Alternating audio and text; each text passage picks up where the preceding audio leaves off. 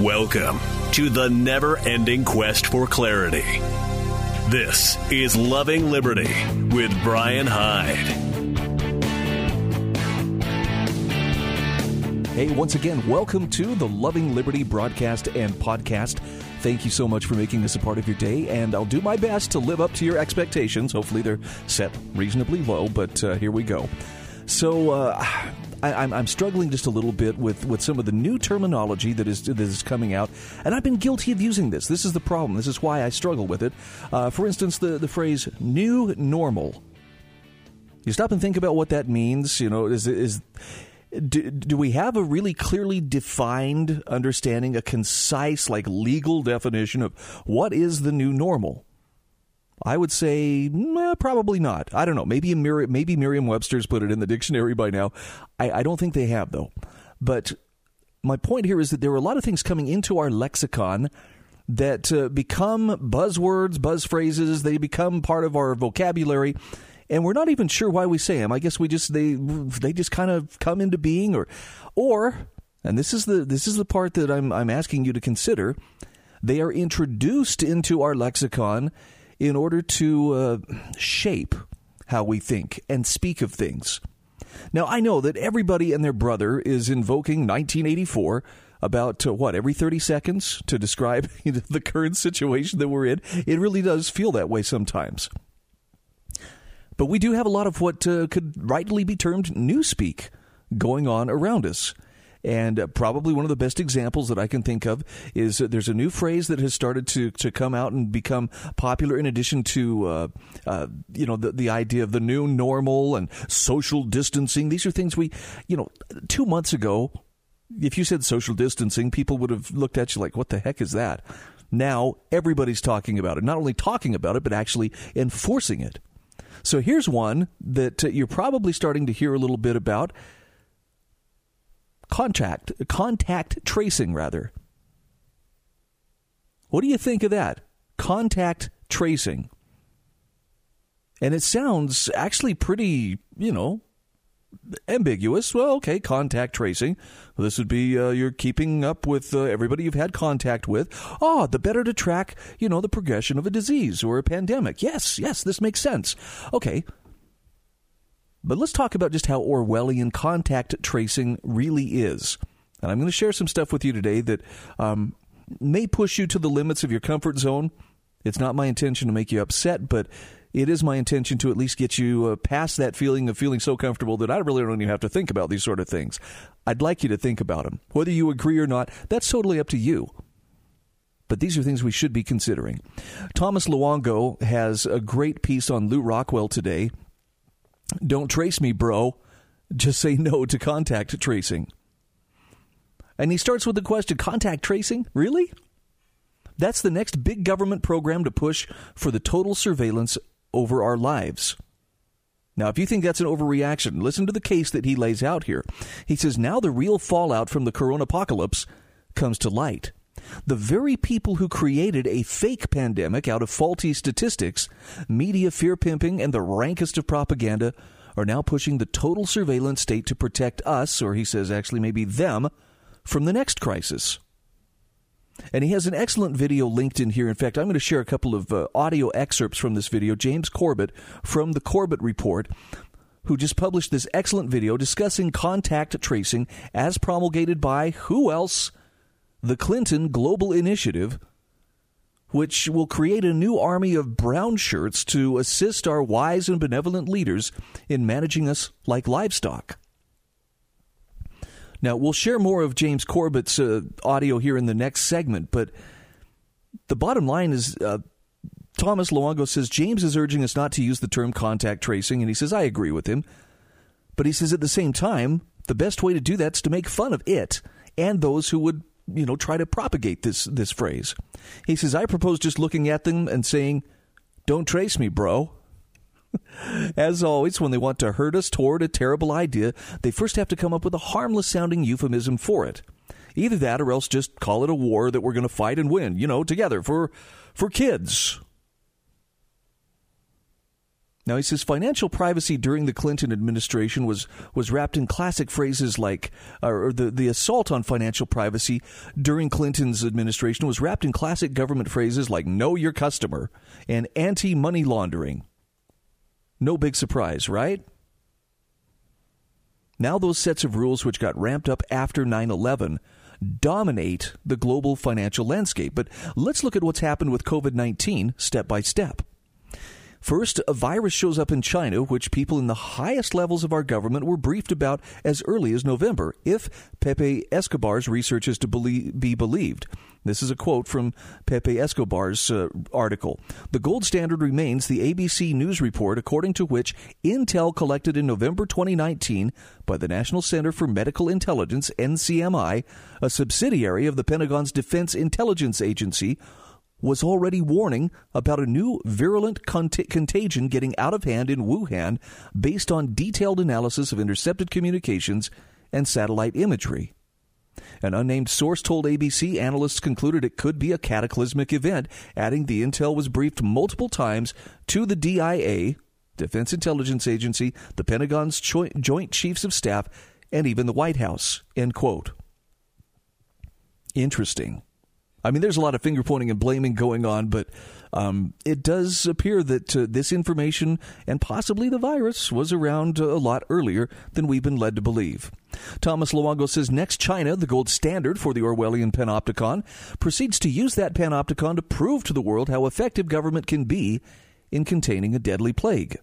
That model, which fundamentally runs counter to billions of years of evolution and basic immunology, is then propagated around the Western world to combat COVID 19, a disease which has a mortality rate similar to the annual flu, to shut down those economies, exacerbating a financial crisis already fully underway. This destroys the lives of hundreds of millions of people. It creates economic dislocations that make the Great Depression look like a mild recession in places like Italy, France, and Spain, where youth unemployment has been in double digits for more than a decade, the lockdown was used as a way to tamp down social unrest, as they were hotbeds for opposition to inept and increasingly fascist governments. In the U.S., a country ruled by old, ideologically possessed, and corrupt boomers who've been in a heightened state of fear since Donald Trump was elected, saw the opportunity to create the worst possible outcome in places like New York and California.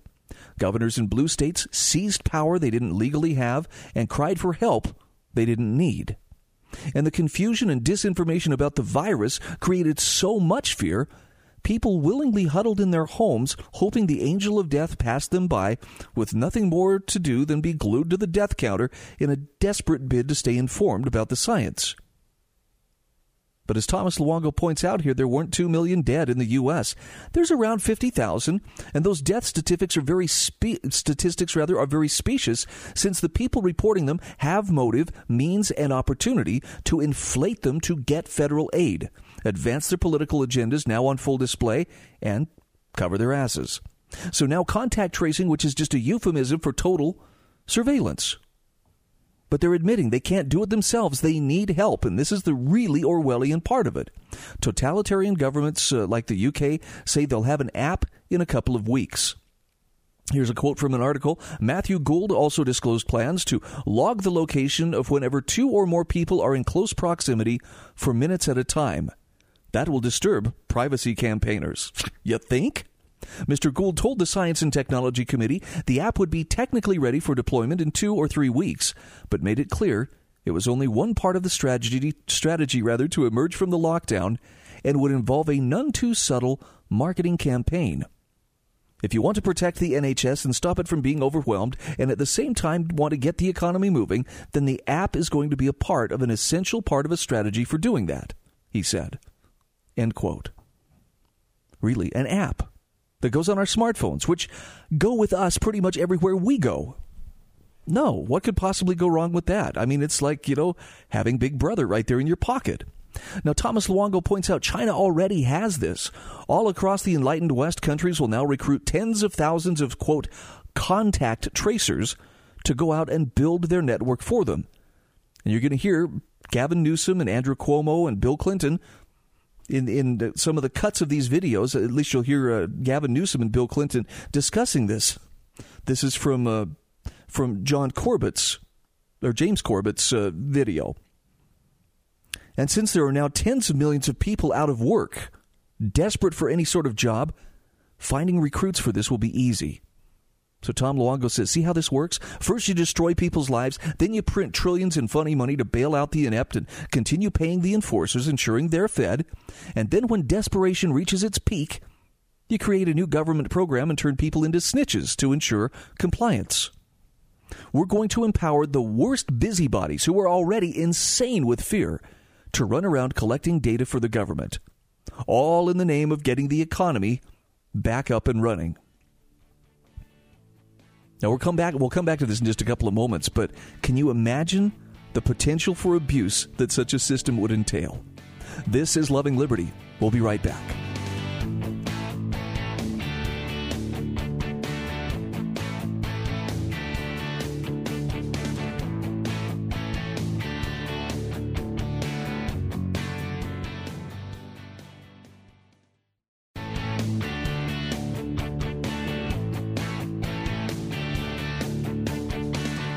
Just like that, we are back. This is Loving Liberty. I'm Brian Hyde.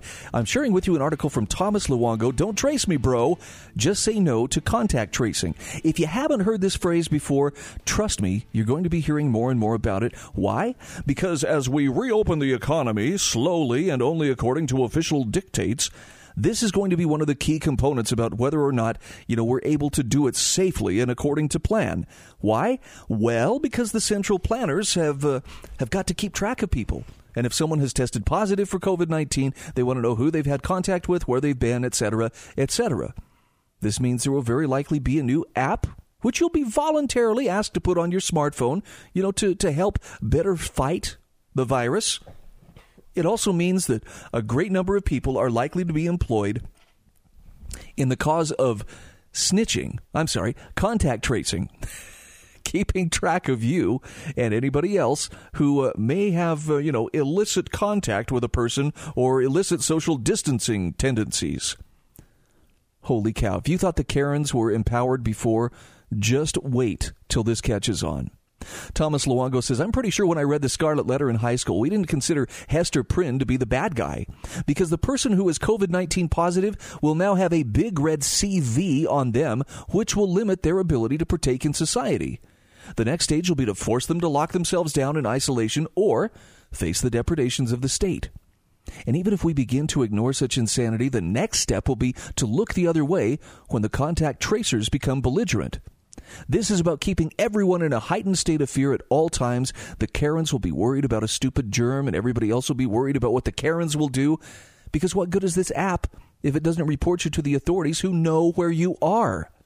So, the solution to a virus and the incompetence of our governments is to turn busybodies into brown shirts and COVID positives into social pariahs. Now, just a quick reminder for you, just in case you've forgotten. You know, when you don't pay a parking ticket, what happens? Eventually, your license gets suspended, then your car insurance gets canceled. If you don't turn your tag in for not having insurance, then you risk jail time when you get stopped by the police. They can arrest you for driving on a suspended license, impound your car. The entire ordeal becomes a bureaucratic nightmare.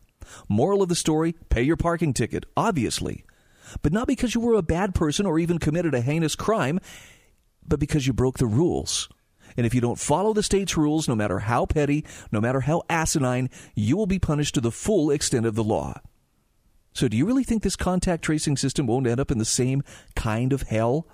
Now you're a documented threat to other people's lives. You're an evil spreader, man. Think of the children. The state is only good at two things, says Thomas Luongo killing people and creating perverse incentives. And if this isn't a case of creating the perverse incentive of destroying civilization in order to save it, he says that I don't know what is. The system is failing before our eyes. It's a system born of corrupt money, begetting even greater institutional corruption. And he says they wouldn't be pushing for this total surveillance if they weren't uniquely paranoid about our readiness to throw them overboard. They want us snitching on each other and suspect of each other. It's the most pernicious form of social control ever devised to distrust basic human contact and interaction because there are germs in the world. He says it's time to end the mass hallucination that we've never dealt with something like this before. The mass branding of this COVID 19 as the plague is laughable. The push for global surveillance is pathetic. He says, Unfortunately, we live in a world today where the fearful are empowered by the powerful to mob the non compliant. Wow, is that ever true? COVID 19 isn't the plague, folks, says Thomas Luongo. If you think it's the crisis you should be fearful of, I suggest you th- seek therapy, not the false security of a government tracking app. Which brings us to James Corbett. Let's let's uh, share a couple bits of uh, information from him. Stop calling it contact tracing. This is what James Corbett had to say in a video posted on his website. Stop me if you've heard this one at all in the past few weeks. Contact tracing. I'm willing to bet you have heard about contact tracing in the past few weeks. I'm also willing to bet it is a term that you have never heard before in your life prior to the last few weeks. Something to cogitate on, and I have a remarkably profound but remarkably simple observation about that coming up for you. But for those who have somehow managed to miss this term, contact tracing, and its definition, well, why take it from me? Let's take it from the Clinton Global Initiative. One of the elements, key elements, in your plan to be able to reopen California, and I liked it, by the way, because you didn't overpromise. You didn't promise you could do things you couldn't, and you made it clear that unless you could do it without more people getting sick and dying, it couldn't be done. But one of the things that you have to be able to do is to track people who are positive. Where were they? Who were they in contact with? How can you hem up any recurrence of this? Uh, Massachusetts has recently announced that they're going to try to build a statewide tracking program, and they've asked partners in health to run it for them. And they're one of my partners in the work we've done in Africa, Haiti, and other places. But where are we going to get all these contact tracers? Uh, should we have, like should like you did with uh, California did with the Conservation Corps of young people? Should we have a contract tracer corps, even if we call it something more elegant? Should we yeah. Really build the first public health network we've ever really built in this country around this issue? I think the answer is absolutely yes. And, and I, I, love the Massachusetts example. We were able to learn uh, from them. We're all sharing best practices in real time. Uh, but this is an interesting point that's often not brought up. Uh, we have tracing capacity that predates COVID 19, It goes back to SARS, measles, TB, uh, et cetera. Tracking and tracing capacity that exists in the county levels primarily uh, and increasing capacity at the state level. So, what we're doing is we're building off that existing infrastructure and using the tools of technology to overlay. In addition to that, we're using AmeriCorps specifically. Uh, thank you as a champion for AmeriCorps uh, for decades. Uh, we've been able to take advantage of that workforce. Obviously, our conservation uh, corps. What we have now is called Cal Volunteers in the spirit of Sarge Shriver. Uh, we are asking people, thousands of folks, to be part of this new corps, to get trained, and to help us with the tracing. Because you're absolutely right.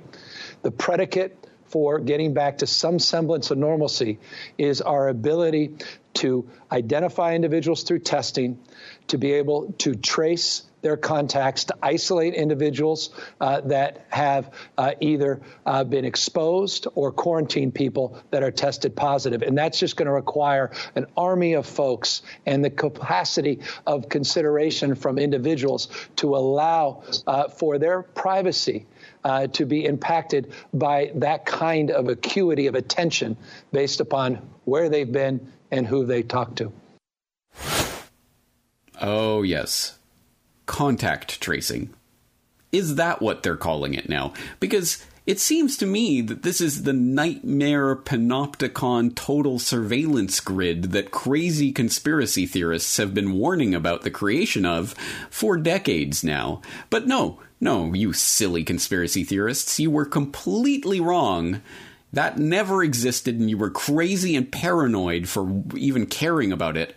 But oh, here it is, and it's now called contact tracing. you you see how this works. This leads to a remarkably profound and remarkably simple observation about propaganda. Propaganda is PR. Wow. That is so dead on. And and again, this is stuff that's just with all the things we have to focus on, I'm guessing that this probably has slipped under the radar of many of us. But watch for it. When you see phrases like contact tracing, understand this is not so much about we're just trying to keep you safe so much as we are trying to get the apparatus erected and get everything in place to make sure that the government can tell who you are with, where you are, how long you have been there, every moment of every day with your voluntary help. Why? Because I'm doing my part to fight COVID 19 be careful. There's a bargain in there somewhere, but I'm pretty sure it's a Faustian bargain at best. This is Loving Liberty.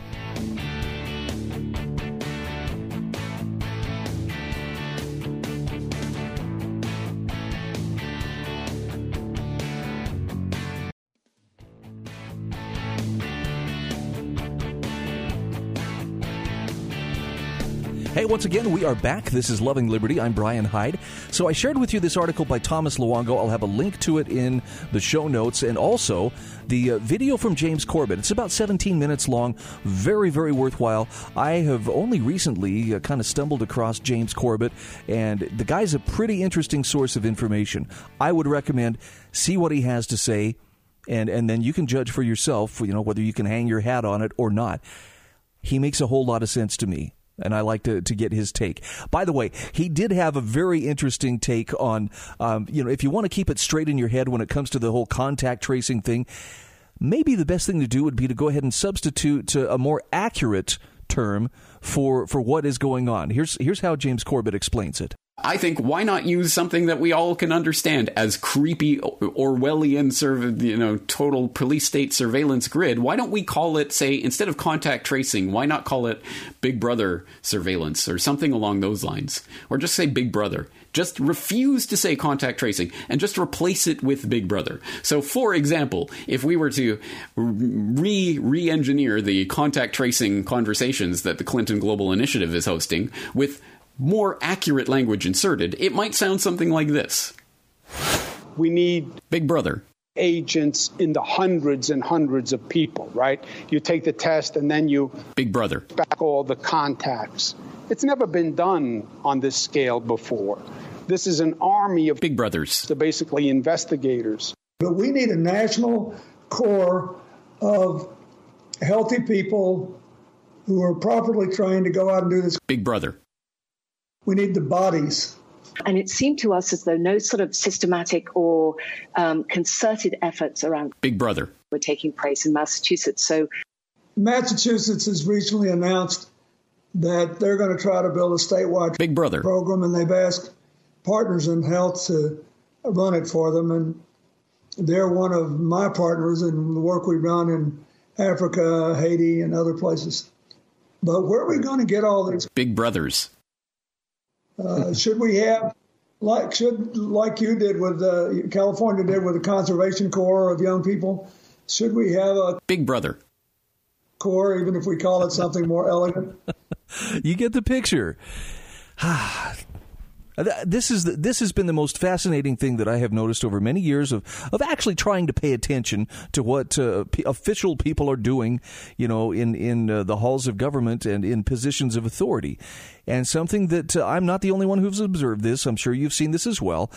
There's always this this tendency to name things in the way this is how we want it to be perceived, when it's the exact opposite. And James Corbett gives a couple of great examples of this the war of terror. What? Don't you mean the war on terror? No, that's it's it's we call it the war on terror. At least that's what we're told to call it, but what does it really consist of? Well, drone strikes on, you know, people who, you know, may or may not have anything to do with terror whatsoever, but somehow ended up in the wrong place at the wrong time. Uh, the Patriot Act how patriotic is it? So patriotic that government will be your constant companion in everything you do and say. Yeah. Anyway, keep your head on a swivel, as as our friends in the military or law enforcement would say. Be aware of what's going on around you, and for heaven's sakes, don't buy into the PR, the propaganda that uh, we're just looking out for each other when in reality we're being encouraged to, to snitch on each other and track one another and, and socially enforce whatever uh, those who wish to rule us want to have enforced. I'm going to shift gears here. There's a, there's a great article from the Bionic Mosquito, and the, the headline caught my attention because the headline is A World Without Christianity. Followed by the subheadline is A World Without the Possibility of Liberty. Now, the article specifically refers to a book called Dominion How the Christian Revolution Remade the World. It's by Tom Holland, and the author says at some point I will read this book and write something about it. He says, I've heard enough from Tom Holland that uh, in the interviews that the book seems very worthwhile. And the, this article that I'm reading here is based on one of those interviews conducted by Glen Scrivener. Uh, Glen, Glen Scrivener is an ordained minister, and evangelist, and there are some really interesting points made in this interview about how without Christianity, liberty would not exist or would not be feasible in the long term. Here's a quote from the interview. Glen Scrivener says, There are many humanists who say Christianity played a part in Western liberal values, but even without Jesus Christ, we would have got to where we are. To which Tom Holland chuckles and says, No. And it's so odd because it tends to be people who, who valorize science and Darwin and the theory of evolution prior to Christianity. There is nothing at all about the emergence of the qualities or the values or the teachings of Christianity at all. End quote. Now, the Bionic Mosquito says, I don't recall if it was earlier in the interview or another interview with Holland, but Holland describes the Roman world into which Christianity was born. Anyone not a male Roman citizen demanding any sort of rights would be sent to death. Any male Roman citizen had the right to have sex with anyone of any age in any orifice of his choosing. Things like this. And the worst part, all of this was considered right and good. It was only in Christianity where the slaves were given equal dignity in God's eyes, where women had the same rights in marriage and sex as men. Again, Glen Scrivener speaking with Thomas Holland. You cannot get these from other sources. Thomas Holland says if you want a sense of what the world might have looked like without Christianity, you can look at India, where you have a very rich philosophical tradition, a very rich tradition of worshiping gods. You don't have something that emerges and wipes that out. And the Bionic Mosquito points out certainly Christian like values did not emerge from India. Tom Holland says, I can absolutely imagine a world where Christianity doesn't emerge, where what uh, the Jewish scriptures offer to Gentiles remains highly appealing. So there's a kind of churn of conversion. But because the difficulty of becoming a Jew is such, it could never become universalist on the scale that Christianity does. The bionic mosquito points out it didn't before Christ. There's no reason at all that it would have been different after Christ. Glen Scrivener says, Could we, though, have generated some sort of human rights absent Christianity? To which Tom Holland says, I don't see why you would. Why would you? The idea that human rights kind of hangs in the ether waiting to be discovered is as theological as believing that the Lord Jesus Christ was raised from the dead and sits at the hand of God the Father. It requires a leap of faith. Now, the bionic mosquito says it's interesting. We consider that natural rights hang in the ether waiting to be discovered, and this is true enough.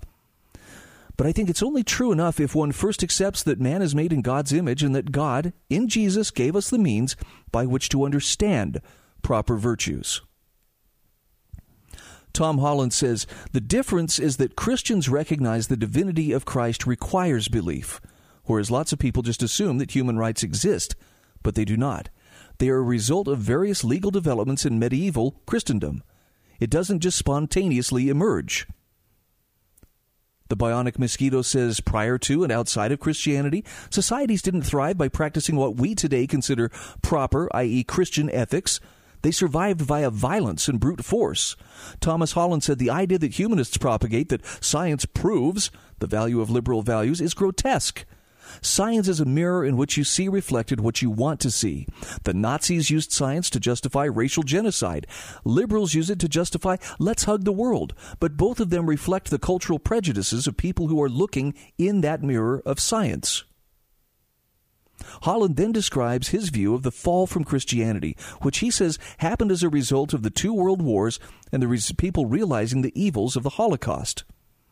I will only say that the fall happened long before, and Nietzsche's madman saw this. Holland even references Nietzsche's death of God, so he says, I don't follow his thinking here at all.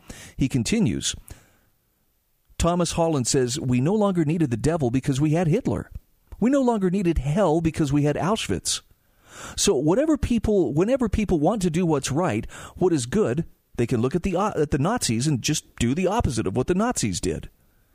The worst insult you can ever give anyone is that they are a racist or a Nazi. He says this kind of modern liberal thinking sucked everyone in universities, politicians, and churches. Therefore, the church no longer determines what people think. Whereas humanism is a kind of Christian heresy, humanism has become so hege- hegemonic that it has made the church kind of humanist. This is why church attendance in the West is shrinking. Who needs the church when all they have to re- do is regurgitate what's offered everywhere else? Glen Scrivener says, So what would you like to see Christians preach?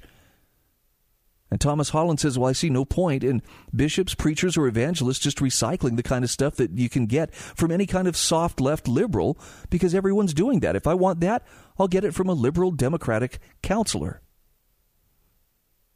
Now, there's more to this. We'll finish it up here in the final segment of this hour. A world without Christianity is a world in which liberty is not possible. That's going to rub some people the wrong way, including some of my dearest friends on the side of liberty. But I think this is a concept worth considering. We'll jump back to it just the other side of these messages.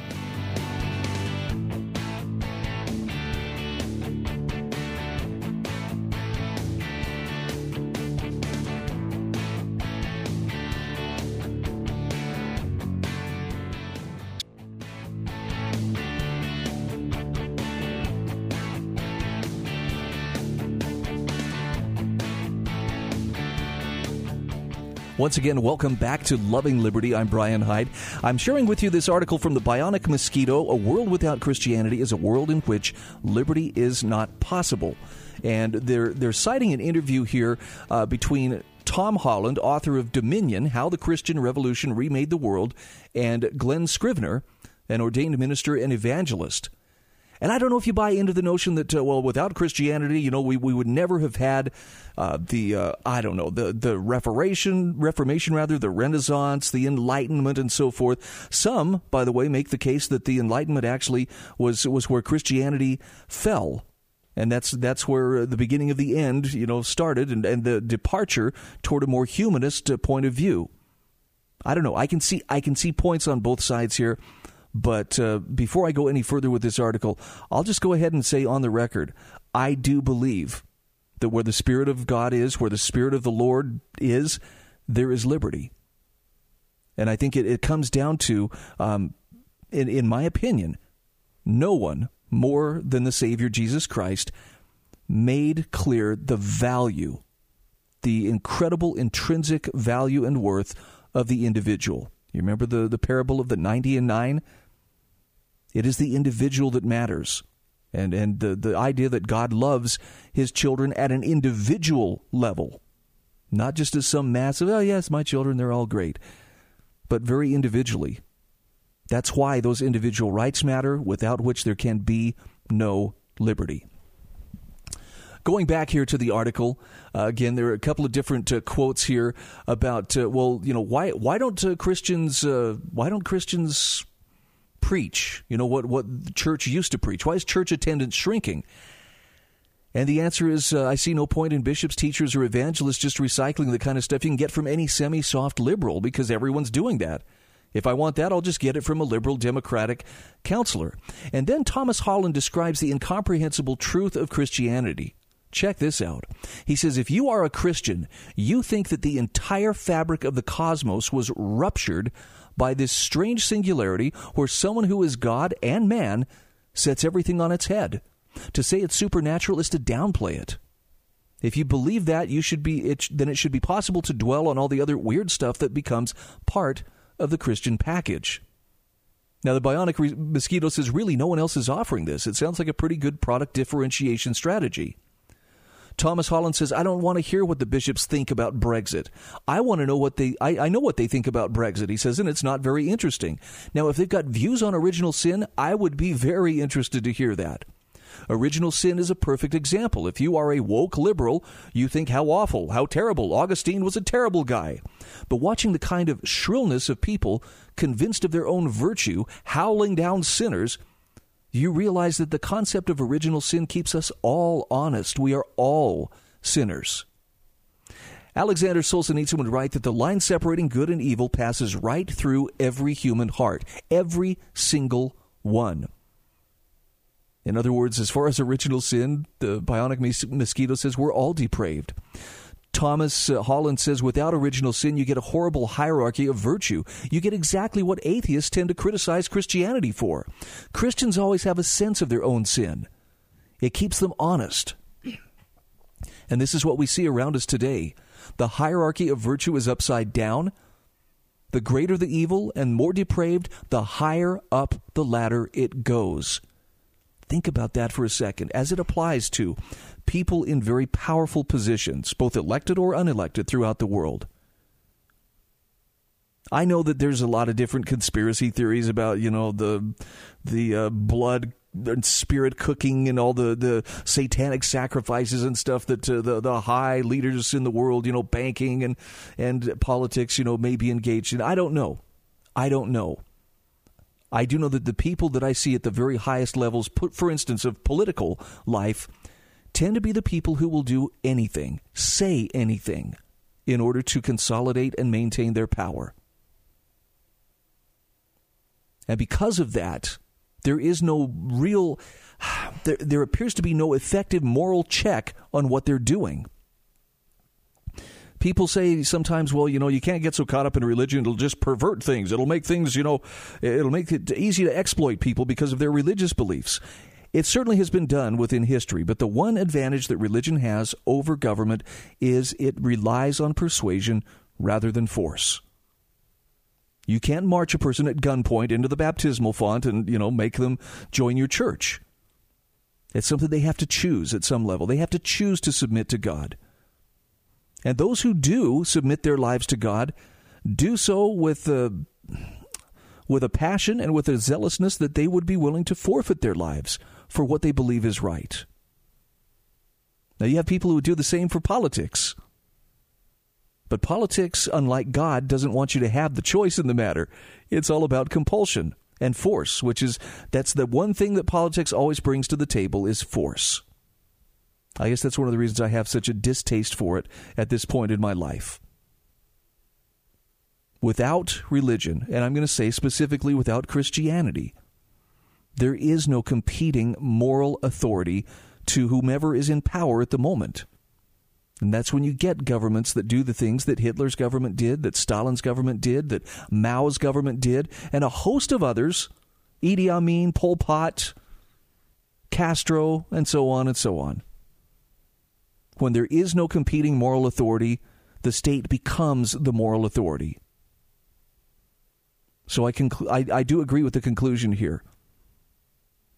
Liberty is not possible in a world where there is not that. Uh, I'll, I'll expand it to the Judeo Christian ethic of right and wrong. Sorry, that got a little heavier than I thought, but I I appreciate you bearing with me. I thought it was a message worth sharing. Maybe maybe it'll do you some, you know, give you some strength or give you some encouragement where you need it. If not, feel free to move on from it. I'm going to move on now. One quick note here. I've been talking a little bit about disruptions or possible disruptions in the food supply chain. And there's a great article I'm going to link in the show notes. I would encourage you to take a look at this. Few things are scarier than the thought of being hungry. And most of us really haven't experienced hunger in any meaningful way, you know, in our lives probably the closest I think I've I've seen it, and I, I can't say that I've experienced it myself, but I've seen people who, uh, for instance, maybe had a medical condition and were told, okay, you have to fast or you cannot take any kind of solid food for the next ten days. So they were either reduced to just like a liquid diet or maybe Jello or something like that. Every person I know who's ever been on that kind of a diet says, I have this understanding of hunger that I did not have before about what a what a powerful and miserable force it is in the lives of those people who uh, for whom it's a, it's a daily thing around the world. Their empathy towards those who struggle with hunger is uh, is greatly enhanced because they've actually experienced it. Like I say, I haven't. Clearly, if you've seen my waistline, I I haven't missed a meal in ages. Most of us haven't. And so the thought of, uh, well, our food supply chain being interrupted is something we just can't really get our minds around.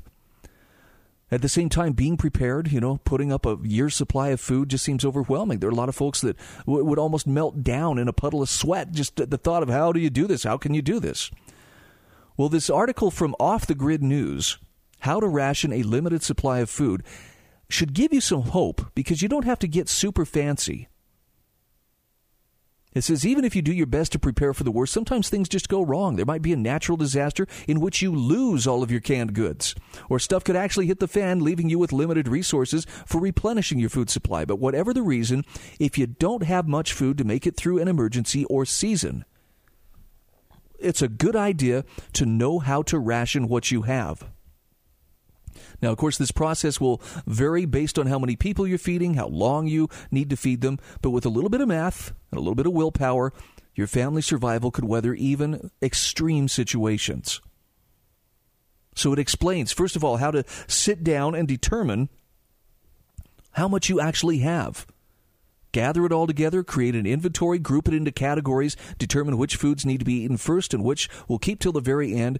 You're going to be looking at perishable fruits and vegetables, dairy products, meat or other perishable proteins, canned, cured, and dried goods, grains and pasta, baking and cooking supplies, as well as miscellaneous foods. And you want to know how much you have of each.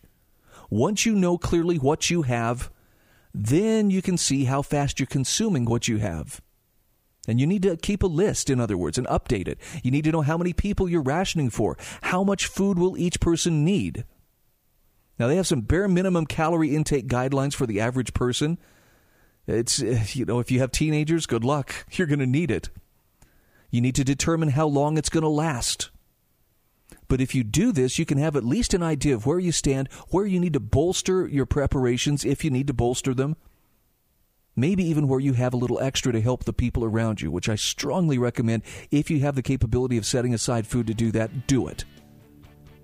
Somehow, going to sleep with a full stomach isn't going to be that great if you know your neighbor's kid is starving. This is Loving Liberty. Hour two is on the way right after this.